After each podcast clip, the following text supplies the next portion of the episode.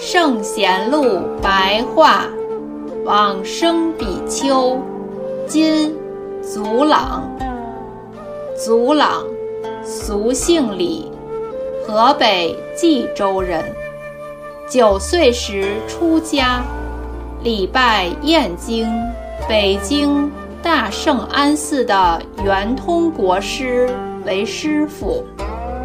金世宗大定年间（公元一一六一年至一一八九年），依次的住持崇寿、香林等寺院。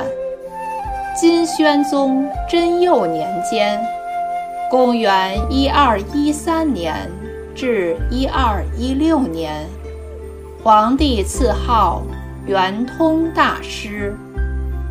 足朗每日持念阿弥陀佛数万声，年七十四岁时，将要命终，预先告诉他的徒弟说：“我此生的姻缘已经尽了。”他的徒弟都感到很惊讶。七天后，口里沾着寄送说：“你这个臭皮带！”常带来祸患病害，继承祖师又无能力，只有念佛才有个依靠。